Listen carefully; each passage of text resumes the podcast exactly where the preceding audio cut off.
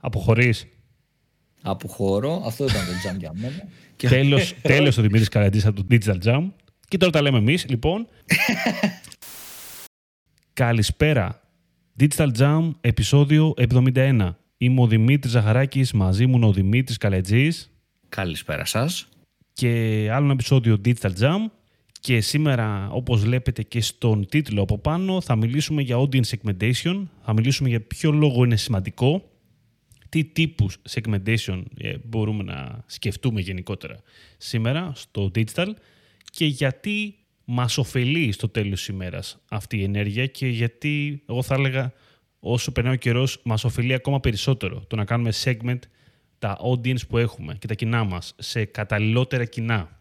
Να το εξηγήσουμε αρχικά λιγάκι Δημήτρη τι εννοούμε audience segmentation. Εννοούμε το κομμάτι του πώς χωρίζουμε τα κοινά μας. Δηλαδή, έχουμε ένα κοινό εξ αρχής μπορούμε να πεις ότι είναι το all users, okay, το οποίο δεν λέει κάτι. Έχουμε ένα άλλο κοινό το οποίο είναι οι αγοραστές. Αν αυτό το κοινό των αγοραστών το σπάγαμε σε ένα κοινό αγοραστών ε, για, που έχουν κάνει μέση αξία πώλησης αγοράς άνω των 45 ευρώ, είναι ένα segmentation. Έχουμε κάνει ένα segment το κοινό μας. Αν είχαμε πάρει τους all users και τους σπάγαμε σε αυτούς που μπήκανε μόνο στη homepage, είχαμε κάνει segmentation. Αυτό τώρα μπορούμε να το σκεφτούμε και πιο πολύπλοκα όσο περνάει η ώρα. Δηλαδή να κάνουμε και πιο ακραία πράγματα. Τα οποία, εντάξει, πάντα όμως, αυτά τα ακραία πράγματα που λέμε τώρα, έχουν σχέση και με το business μας. Έχουν σχέση με το αν είναι shop, αν είναι lead generation, αν είναι οτιδήποτε το site μας. Έτσι, το πώς θα χωρίσουμε το κοινό μας. Πολύ σωστό αυτό που λες Δημήτρη, συμφωνώ. Βέβαια, εγώ τα πολύ ακραία δεν μου αρέσουν. Ε. ε στις περισσότερες περιπτώσεις πιστεύω ότι ένα υπερβολικά μεγάλο segmentation εάν έχουμε ειδικά ένα μικρό e-shop με λίγα δεδομένα δεν θα έχει καμία ουσία. Δηλαδή, το να ψάξω ας πούμε να βρω τους πελάτες που επενδύσανε πάνω από 10.000 ευρώ στο e-shop μου είναι κάτι που είναι πολύ ενδιαφέρον. Αυτό που λέμε τα... Mm. Πώς λέγεται ρε παιδί μου, το Wales, οι μεγαλοκαρχαρίε δεν το λέμε στα ελληνικά. Ναι, οι μεγάλοι, οι μεγάλοι παίκτες, ρε παιδί μου. Πες το μεγαλοκαρχαρίε, εντάξει. Ναι. Τέλος πάντων, οι μεγάλοι παίκτες, ας πούμε, οι μεγαλοκαρχαρίε, θα λέγαμε, ήμασταν σε καζίνο, δεν ξέρω, σε μια παράνομη λέσχη, κάτι τέτοιο. Ε, έχει νόημα να τους βρεις αυτούς και να δεις τη συμπεριφορά σου κτλ, Αν είναι πολλοί, τώρα αν είναι ένας, ας πούμε, στο e-shop μας, κατάλαβες, και έχουμε κάνει ένα ακραίο segmentation που εν τέλει πιάνουμε δύο άτομα, ε, δεν λέει και πολλά μωρέ για τη στόχευση τόσο πολύ θα σου πω.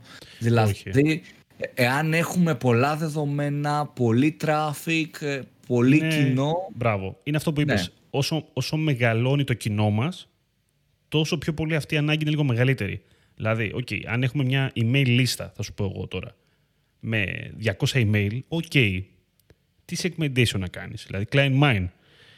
Αλλά όταν αρχίσει και έχεις μια λίστα με 5.000, 10.000, 20.000 email και θες να δημιουργήσεις και πιο creative πράγματα, να κάνεις πιο personalized τις διαφημίσεις σου, τα newsletters σου τέλος πάντων, έτσι, εκεί πέρα σιγά σιγά χρειάζεται να το κάνεις. Ε, οπότε το μέγεθος του κοινού είναι ένας σημαντικός παράγοντας. Όσο μεγαλώνει το κοινό σου, τόσο πιο πολύ πρέπει να προσπαθείς παράλληλα να μην το θεωρείς ένα γενικό κοινό γιατί αποκτά πολλά διαφορετικά χρώματα, τέλος πάντων. Είναι πολύχρωμο. Εσύ πρέπει λίγο να μπορείς να το ξεδιαλύνεις, να καταλάβεις από όλο αυτό που βλέπεις τι σε ενδιαφέρει. Και αυτό κρατήστε το λίγο, το έχουμε ξανασυζητήσει. Ε, θυμάσαι όταν λέγαμε και τσατάκες ανάλυσης, παράλυσης κτλ. Ξέρεις όλα αυτά, ρε παιδί μου. Βλέπεις πάρα πολλά δεδομένα στο Analytics και θεωρείς ότι α, τι θα τα κάνω όλα αυτά. Ε, ο καθένας ε, για το δικό του business, για το δικό του site, πρέπει να πάρει τα δεδομένα τα οποία είναι σημαντικά για αυτόν. Είναι σημαντικά για να κάνει performance, για να κάνει scale, για να μπορεί να καταλάβει τι πάει καλά, τι μπορεί να πάει καλύτερα. Έτσι. Δεν έχω να πω πολλά για αυτό το ναι. κομμάτι, γιατί συμφωνώ, δεν έχω να δώσω το κάτι παραπάνω ε, στη συζήτηση νομίζω. Α, αποχωρείς. Αποχωρώ. Αυτό ήταν το jam για μένα. τέλος, τέλος ο Δημήτρης Καραντής από το Digital Jam. Και τώρα τα λέμε εμείς, λοιπόν. τι τύπους έχουμε, έτσι, όταν μιλάμε για segmentation, ε, γενικότερα, η αναφορά του recommendation δεν έχει να κάνει με κάποιο συγκεκριμένο κανάλι διαφημίσεων, ας πούμε, διαφημιστικό δίκτυο, ad account ή οτιδήποτε. Μιλάμε λίγο γενικά αυτή τη στιγμή. Δεν θέλω να το περιορίσω να πάω τη συζήτηση μόνο στο analytics, αν και πιο πολύ εκεί χτυπάει πόρτα, έτσι, στο κομμάτι του reporting. Αλλά ο σκοπός είναι συνήθως αυτό το κομμάτι να το ενσωματώσεις σε μια στρατηγική. Είτε αυτό λέγεται ε, Google Ads, είτε λέγεται Facebook Ads, είτε λέγεται email marketing, ε, είτε λέγεται οτιδήποτε. Είτε λέγεται ακόμα και τηλεφωνικό marketing, θα σου πω εγώ τώρα. Δεν ξέρω πώς, έτσι. Οπότε, ε, άμα μπορούσαμε να το χωρίσουμε λιγάκι, ποιοι είναι οι τύποι του segmentation, ποια είναι τα στοιχεία τα οποία αξίζει πρακτικά να τα σπάσεις προς τα κάτω για να πάρεις πιο, να πάρεις πιο συγκεκριμένες πληροφορίες για κάτι που σε ενδιαφέρει. Ένας ε, πολύ κλασικός παράγοντας που ακολουθούν πάρα πολύ είναι τα δημογραφικά. Τα δημογραφικά είτε αυτό σημαίνει ηλικία, είτε σημαίνει φύλλο, είτε σημαίνει εισόδημα, γιατί μπαίνει και αυτό στο κομμάτι των δημογραφικών, ειδικά για το εξωτερικό, είτε σημαίνει τι δουλειά κάνει αυτός, που είναι, γεωγραφικά τέλος πάντων ε, χαρακτηριστικά. Όλα αυτά ε, είναι ένα κλασικό segmentation, θα πούμε. Κλασικό με την, ε, με την έννοια που το λέμε, όντως. Δηλαδή, το πιο απλό, το πιο καθημερινό segmentation που μπορεί να κάνει κάποιος. Ε, πάρα πολλοί θα μπουν, πολλές φορές έχουν ένα site, θα μπουν να δουν ποια κοινά, ποιες ηλικίες με διαβάζουν περισσότερο, τέλος πάντων, έτσι, στο blog μου. Ε, ποιο φίλο τράβηξε περισσότερο αυτό το άρθρο. Βέβαια, το ότι είναι απλό δεν πάει να πει ότι δεν δουλεύει κιόλας και δεν πάει να πει ότι καμιά φορά ξέρεις θα είναι και το πιο χρήσιμο. Θα σου πω εγώ δηλαδή. Αυτό ακριβώς. Ε, Πολλές φορές ρε παιδί μου τι γίνεται και αυτό ανοίγει λίγο τη συζήτηση αλλά νομίζω ότι κολλάει πάρα πολύ και στο κομμάτι του segmentation ας πούμε. Mm-hmm. Πολλές φορές μπαίνουμε στη διαδικασία ειδικά στο digital marketing ρε παιδί μου που έχουμε πάρα πολλές δυνατότητες σε κάποια tools για να κάνουμε segmentation ακραία και πολύ μεγάλα πράγματα να ανοίξουμε πάρα πολύ τις ενέργειες που κάνουμε, τα πράγματα που κάνουμε, να προσπαθήσουμε να κάνουμε περισσότερα πράγματα από ό,τι χρειάζεται στην ουσία και αφήνουμε λίγο εκτός κάποια βασικά πράγματα που δουλεύουν πολύ καλά. Δηλαδή αυτό ας πούμε που λες το απλό segmentation, το τι ηλικίες ας πούμε διαβάζουν ή το, το δημογραφικά ή περιοχές ακόμα που είναι κάτι πολύ βασικό, ένα πολύ βασικό σε διαχωρισμό των κοινών για να καταλάβεις λίγο τη, την περσόνα σου είναι καμιά φορά και κάτι που θα δουλέψει άρτια έτσι ναι. και θα σε βοηθήσει να κάνεις και το βήμα παραπέρα. Οπότε το ότι είναι απλό δεν το κάνει λιγότερο χρήσιμο σε σχέση με τα υπόλοιπα έτσι ωραία segmentation που μπορούμε να σκεφτούμε και σε πολλές περιπτώσεις το κάνει και πολύ πιο χρήσιμο έτσι στην πράξη. Παρόλο που είναι πιο απλό. Οπότε να μην πάμε ρε παιδί μου να αποφύγουμε να πάμε στις έτσι σύνθετες πάντα επιλογές μόνο και μόνο γιατί μοιάζουν σύνθετες ή γιατί είναι έτσι πιο wow ας το πούμε έτσι ναι, το wow factor ε, δεν έχει τόσο νόημα πολλές φορές όταν μια έτσι απλή επιλογή segmentation μπορεί να δουλέψει πολύ καλά. Εννοείται ότι όταν δουλέψει αυτό το απλό segmentation πολύ καλά ε, πάμε και σε άλλα πιο advanced πράγματα γιατί ο εχθρός του, του καλού είναι το καλύτερο. Το καλύτερο. Αλλά πρέπει πρώτα να πάμε στο απλό να φτιάξουμε αυτό το απλό να δουλεύει και μετά πηγαίνουμε και σε πιο advanced πράγματα για να το κάνουμε ακόμα καλύτερο. Η ουσία του performance δηλαδή. Λέγοντας για πιο, έτσι, πιο καλύτερα πράγματα που λες και εσύ, λίγο πιο δύσκολα πράγματα, ένα, ένα κλασικό θα σου έλεγα μετά που μπορούμε να σκεφτούμε είναι το behavior, είναι η συμπεριφορά του χρήστη. Πώς μπορούμε να χωρίσουμε τη συμπεριφορά του χρήστη με το, σχέση με το τι αγοράζει, ε, πόσο συχνά αγοράζει, ποια συσκευή χρησιμοποιεί θα σου πω εγώ, γιατί και η συσκευή είναι λίγο, είναι συμπεριφορά, μπορείς να πεις. Ε, τι ποια σελίδα κοιτάει πριν αγοράσει. Ε, γενικότερα, η συμπεριφορά μπορεί να σημαίνει πολλά πράγματα διαφορετικά για το δικό μας business. Πόσες μέρες κάνει να αγοράσει, ε, πόσες μέρες ε, του πήρε να ολοκληρώσει την αγορά του, να το βάλει στο καλάθι και μετά να το αγοράσει. Μπορούμε να σκεφτούμε πολλά παραδείγματα. Μερικά είναι πολύ απλά, όπως είπαμε και πριν, και είναι λίγο πασίφανέ ότι πρέπει να το κάνεις, ας πούμε, αυτό το πράγμα. Και μερικά είναι λίγο πιο advanced και λίγο σχετικά με το τι πουλάμε, έτσι, ποιο είναι, ποια είναι η χρησιμότητά μας. Ας πούμε τώρα, ε, ποια, πες μου ένα segment το οποίο θα ήταν χρήσιμο για το jam, έτσι, έχουμε το podcast εμείς ας πούμε, στο site μας.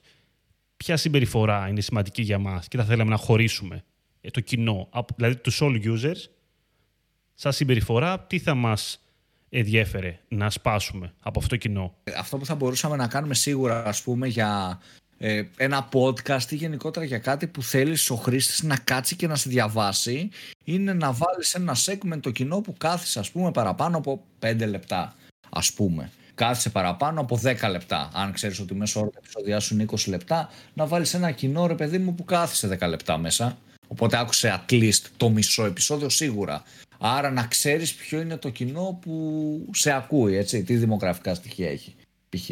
Και αυτό που λέμε τώρα, είπες τώρα τι δημογραφικά στοιχεία έχει, να το πιάσω λίγο. Γιατί όταν πρακτικά κάνεις το segment, ας πούμε στο κομμάτι του analytics, όταν κάνουμε segment, δεν κάνουμε segment μόνο για να δούμε, αλλά παράλληλα για να δούμε αν έχει όντως νόημα. Έτσι, να έχουμε λίγο μια παρακολούθηση. Να κάνουμε observation σε αυτό το κοινό. Ένα παράδειγμα το οποίο το λέμε, το έχουμε ξαναπεί πολλές φορές, ας πούμε στα Google Ads. Έτσι, υπάρχει επιλογή να βάλεις ένα audience, να υπάρχει σαν observation. Δηλαδή, ακόμα και με 0%. Δηλαδή, να μην έχει καμία. να μην προσφέρει κάτι όντως πέρα από την παρακολούθηση στην ε, search καμπάνια που έχουμε κάνει ή display, ό,τι είναι. Αυτό το κάνουμε για αυτό ακριβώς το λόγο. Για να κάνουμε ένα segment το κοινό το οποίο προσεγγίζει αυτή τη διαφήμιση και να καταλάβουμε αν ανήκει σε ένα affinity audience, σε ένα market audience, σε ένα custom audience που έχουμε, σε ένα remarketing list, οτιδήποτε μπορεί να είναι αυτό που έχουμε βάλει από κάτω αυτό είναι ένα segmentation που το κάνουμε πάρα πολύ με segmentation audience βασικά, που κάνουμε πρακτικά για να πάρουμε πληροφορία στα Google Ads και με άλλους τρόπους βέβαια που το κάνουμε εκεί πέρα. Είναι μια περίπτωση. Άλλη περίπτωση για τύπου τώρα segmentation είναι προφανώς το, το journey, έτσι, το, το journey, το ταξίδι, μου αρέσει αυτή η λέξη γενικότερα, το ταξίδι του πελάτη, να το πούμε. Το funnel μας, θα μπορούσαμε να το πούμε επίσης. Ποιο είναι αυτό το, πόσοι ακολουθούν αυτό το, το funnel που έχουμε βάλει στο site μας. Τι είναι αυτοί βασικά, γιατί έχει και αυτό σημασία. Τι είναι αυτοί οι οποίοι φτάσανε μέχρι εκεί. Τι τους χαρακτηρίζει. Ποιοι είναι αυτοί δηλαδή που βρεθήκαν στο ε, κομμάτι του awareness, ποιοι ήταν αυτοί που ήταν στο consideration, ποιοι φτάσανε στο decision. Ε, όσο καταφέρουμε να τους ξεχωρίσουμε, θα καταφέρουμε λίγο να καταλάβουμε και περισσότερα για αυτούς, ώστε να αλλάξουμε στρατηγική μας στη διαφήμιση και, στο, και στη προσέγγιση γενικότερα στα, στο digital, ώστε να μπορέσουμε να έχουμε μια πιο ποδοτική ενέργεια. Κοίτα, άλλο κλασικό τώρα, πολύ κλασικό θα πω, σε segmentation.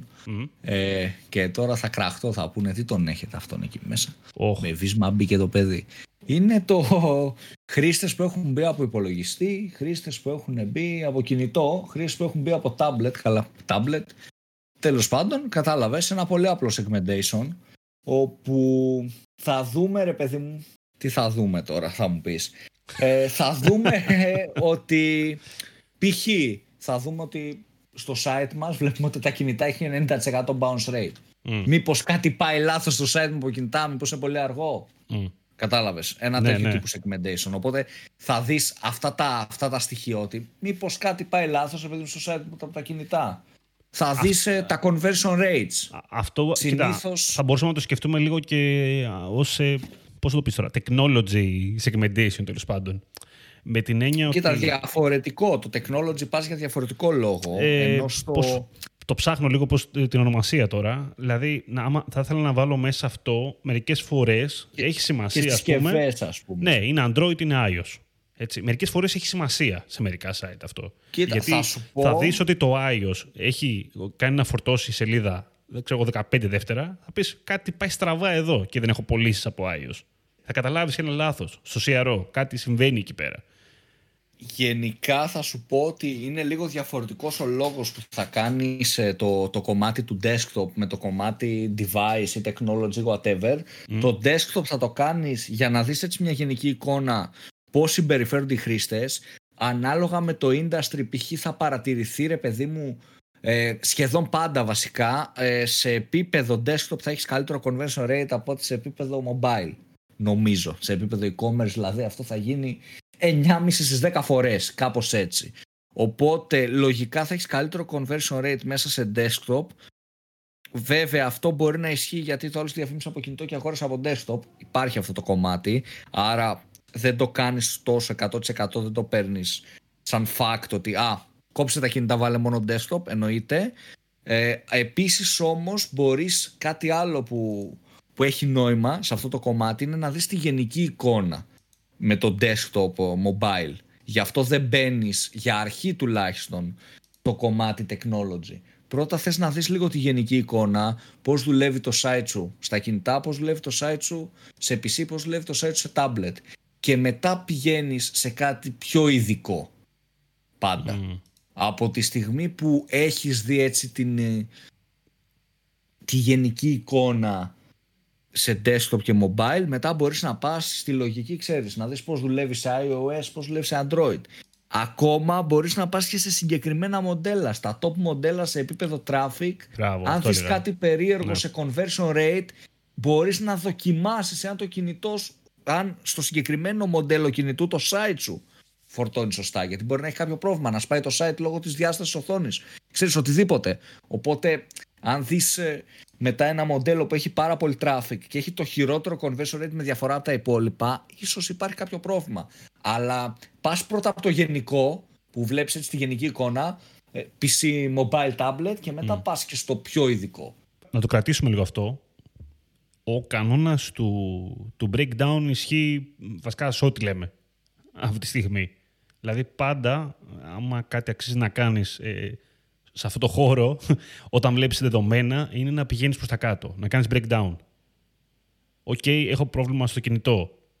Πόσο μπορώ να το μαζέψω, πόσο μπορώ να πάρω και άλλη πληροφορία από αυτή την πληροφορία; Μήπως έχω από συγκεκριμένο κινητό, μήπως έχω από συγκεκριμένο λειτουργικό σύστημα; Να προσπαθήσω να καταλάβω λοιπόν ακριβώς που βρίσκεται το πρόβλημα ή που βρίσκεται το όφελος. Μην το, μην το θεωρούμε όλο πρόβλημα. Μπορεί να είναι και θετικά όλα αυτά που λέμε τώρα. Δεν είναι σαν και καλά ότι κάνουμε segmentation για να βρούμε τα προβλήματα μόνο. Έτσι. Πάμε να βρούμε και τα καλά στο τέλος της ημέρας. Ε, ένα άλλο που έχω εγώ έτσι να προσθέσω πάλι σε επίπεδο segmentation και μου αρέσει πολύ σε e-commerce και μπορεί να δουλέψει μόνο σε e-commerce νομίζω, έτσι όπως το σκέφτομαι. Ναι. Βασικά μπορεί να έχει δύο χρήσεις. Ε, στην προκειμένη περίπτωση με το segment μπορεί να δουλέψει όμως μόνο σε e-commerce. Θα σας πω και τη χρήση για αρθογραφικό site. Ε, σε lead νομίζω δεν μπορεί να δουλέψει 8-10 φορές τέλος πάντων. Ε, είναι το κομμάτι του site search. Είναι το κομμάτι, ξέρεις, που κάνεις enable στο analytics να βρίσκεις τους χρήστες ναι, και ναι, να ναι. τους segmentάρεις αυτούς που έχουν κάνει search και μπορείς να παρακολουθήσεις τι γίνεται με τους χρήστες στο site search γιατί είναι πολύ όμορφο αυτό το κομμάτι. Για αρχή μπορείς να κάνεις αυτό το segment να το περάσεις π.χ. στα Google Ads και να κάνεις remarketing ή παρόμοια κοινά με αυτό το segment. Και αν δείτε και μπείτε στα conversion rate του site σας, κατά πάσα πιθανότητα οι χρήστες που κάνουν αναζήτηση κάτι συγκεκριμένο θα έχουν και καλύτερο conversion rate.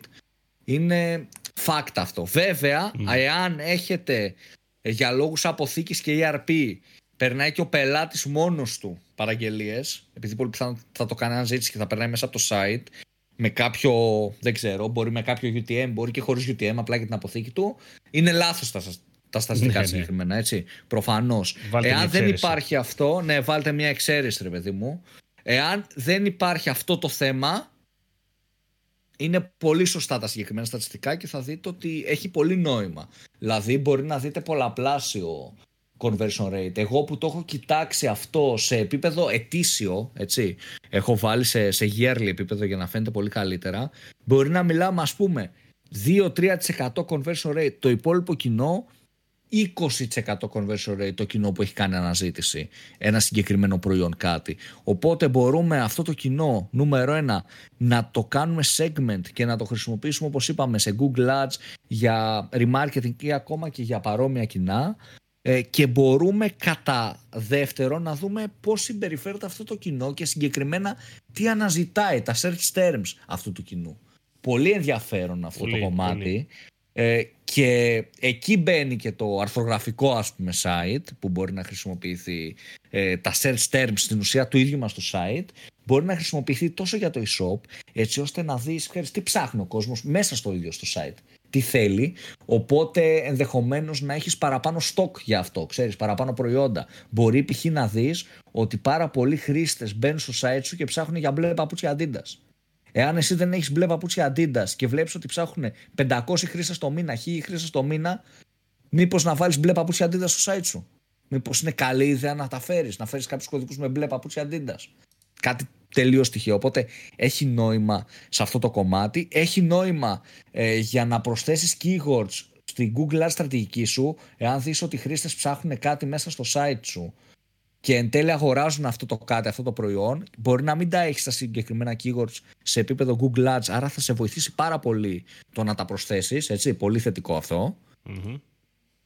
Οπότε στην ουσία γίνεται και ένα δωρεάν ας πούμε keyword research ε, ειδικά specified στο κοινό σου που είναι πολύ δυνατό αυτό. Ειδικά αν έχουμε site με πολύ traffic γιατί αν έχουμε λίγο traffic ok δεν θα έχουμε πολλά search terms εννοείται και τέλος ε, νομίζω και αυτό σημαντικό για άμα τρέχεις τύπου αρθρογραφικό site ή κάτι τέτοιο βλέπεις ρε παιδί μου μέσα στο site σου γιατί ψάχνει ο κόσμος δεν τον ενδιαφέρει να μάθει είναι σαν τα tags, ρε παιδί μου. Τι tags πατάνε πάρα πολύ. Πατάνε πολύ tag survivor, γιατί τους ενδιαφέρει. Κάπως έτσι με αυτή τη χρήση.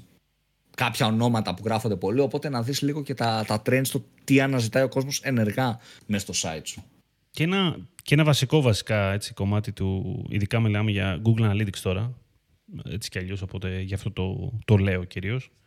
είναι τα κοινά, όπως είπαμε πριν, τα οποία τα έχει ήδη η Google. Η Google έτσι κι αλλιώς έχει διαμορφώσει κάποια κοινά, είτε μιλάμε για affinity είτε μιλάμε για in-market audience.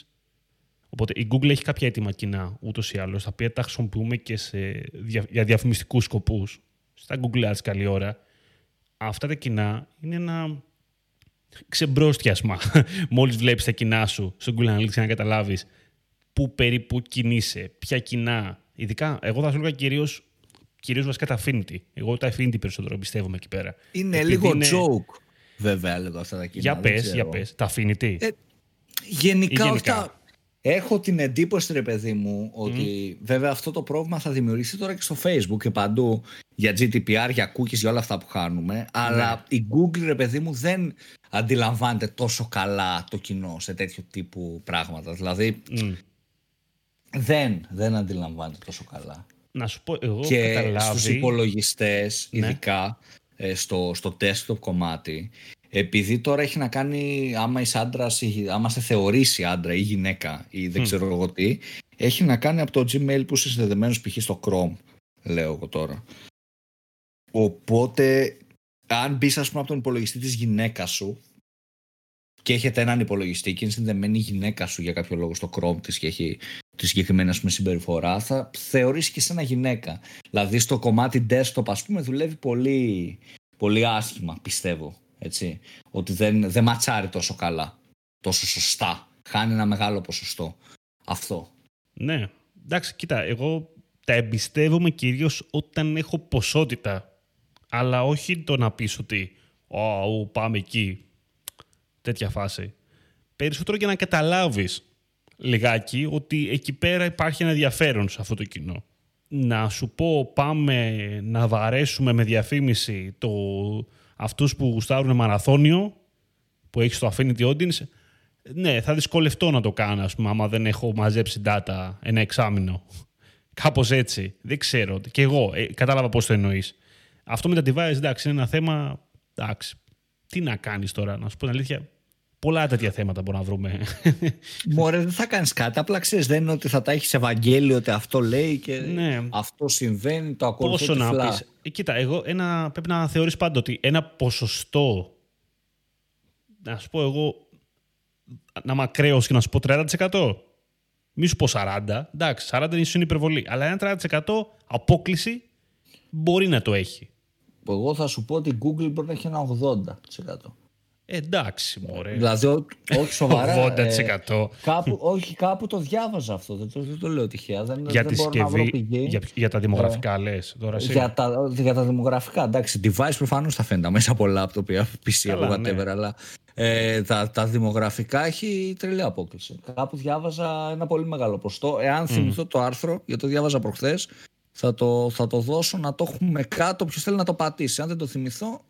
Αν το θυμηθείς. Αν δεν το θυμηθώ. Λέω τυχαία έναν αριθμό. Παιδιά δεν το έχω διαβάσει άρθρο. Αν δεν υπάρχει το άρθρο από κάτω, μην με εμπιστευτείτε. Μπορεί να λέω ψέματα. Disclaimer λοιπόν. Για άλλη μια φορά στην εκπομπή. Ε. Αυτά νομίζω είπαμε αρκετά. Τώρα σε segments υπάρχουν πάρα πολλά. Θα σου πω εγώ. Mm. Πολλές δυνατότητες και πολλά διάφορα segments μπορούμε να κάνουμε, αλλά OK. Okay. Ας, κοίτα, ας κρατήσουμε την κύρια ιδέα. Δηλαδή, δύο, ας κρατήσουμε δύο πράγματα από αυτή τη συζήτηση σήμερα. Ένα, ξεκινάς από πολύ ψηλά και κατεβαίνεις για να πάρεις την πληροφορία όσο με πιο μεγάλη ακρίβεια γίνεται. Είναι αυτό που λέμε έτσι το, το breakdown, breakdown. από το γενικό στο ειδικό και στο πιο συγκεκριμένο. Αλλά σαν tip εγώ αυτό που θα έδινα κλείνοντας είναι να μην χάνουμε ποτέ τη γενική εικόνα. Σωστό. Το πιο σημαντικό κομμάτι θεωρώ και το fundamental για να πάει ένα project καλά, ειδικά αν μιλάμε για e-commerce project, είναι το να έχεις σωστή τη γενική εικόνα. Μην χάσεις τη γενική εικόνα και ολόκληρη τη, τη φωτογραφία, ρε παιδί μου, προσπαθώντας να βρεις κάτι πολύ συγκεκριμένο. Δεν λέω, μην παρερμηνευτεί αυτό. Μην βλέπεις μόνο το δέντρο, λες τώρα εσύ. Ναι, δεν λέω ρε παιδί μου να σταματήσουμε να κάνουμε breakdown. σα ίσα στη δουλειά μας το να κάνουμε breakdown και το να βρίσκουμε το συγκεκριμένο είναι κάτι πολύ σημαντικό. Αλλά σιγά σιγά και όσο και το machine learning δουλεύει περισσότερο και η διαφήμιση μπαίνουν και κάποια εμπόδια εξωτερικά, GDPR, privacy, όλα αυτά, οπότε αλλάζει η διαφήμιση. Θεωρώ για καλό ρε παιδί μου της γενικής κοινωνίας θα πω πάμε ρε παιδί μου στη γενική εικόνα και αποκτά πολύ μεγαλύτερη βαρύτητα και σημαντικότητα η γενική εικόνα. Ναι, μεν θα κάνουμε, πάντα θα κάνουμε το breakdown, πάντα θα κάνουμε το ακραίο segmentation σε υποπροϋποθέσεις, αλλά η γενική εικόνα και το να έχουμε σωστή έτσι τη γενική εικόνα για να βλέπουμε μόνο το δέντρο, αλλά να βλέπουμε και όλο το δάσος, είναι που θα μας κάνει να πάμε ψηλά. Σωστό. Εννοείται βέβαια πως μετέπειτα το πολύ σωστό segmentation και η λεπτοδουλειά θα μας κάνει να κάνουμε έτσι το βήμα παραπέρα και από το απλά καλή να γίνουμε καλύτεροι. Εννοείται.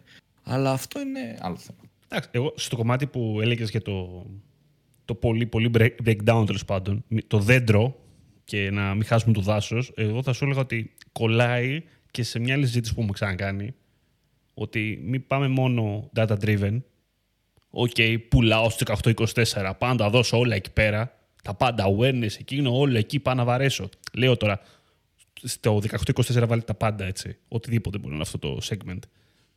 Πρέπει να πάντα να είμαστε και λίγο περισσότερο ανοιχτοί στο πάνω κομμάτι του funnel μας. Όχι να το κλείνουμε. Όσο πιο ψηλά είμαστε, πρέπει να είμαστε και λίγο πιο ανοιχτοί, όχι πολύ κλειστοί. Γιατί αυτό, όσο περνάει ο καιρός, ε, είναι πρόβλημα. Έτσι, αρχίζεις και κλείνεσαι. Ωραίο, μπορεί να είναι πολύ αποδοτικό κοινό, αλλά δεν πάντα δώσεις όλα εκεί πέρα για τρεις μήνες τέλος πάντων. Όλη η στρατηγική να κινείται γύρω από αυτούς. Πρέπει να ανοιχτείς λιγάκι. Πρέπει να ανακαλύψεις και καινούργια πράγματα. Δεν γίνεται να πας μόνο σε ένα τόσο συγκεκριμένο κοινό. Αυτό. Και νομίζω μπορούμε να κλείσουμε. Πολύ σωστό. Μπορούμε να κλείσουμε, ναι. Λοιπόν, Αυτά, αγαπητοί ακροατές, να πριν κλείσετε, γιατί ξέρω ότι όλοι κλείνετε τα τελευταία 20 δευτερόλεπτα της εκπομπής, με το που λέω εγώ, μη... καιρός να κλείσουμε. Έτσι γίνεται, Δημήτρη, ξέρεις, το έχω δει στο Spotify.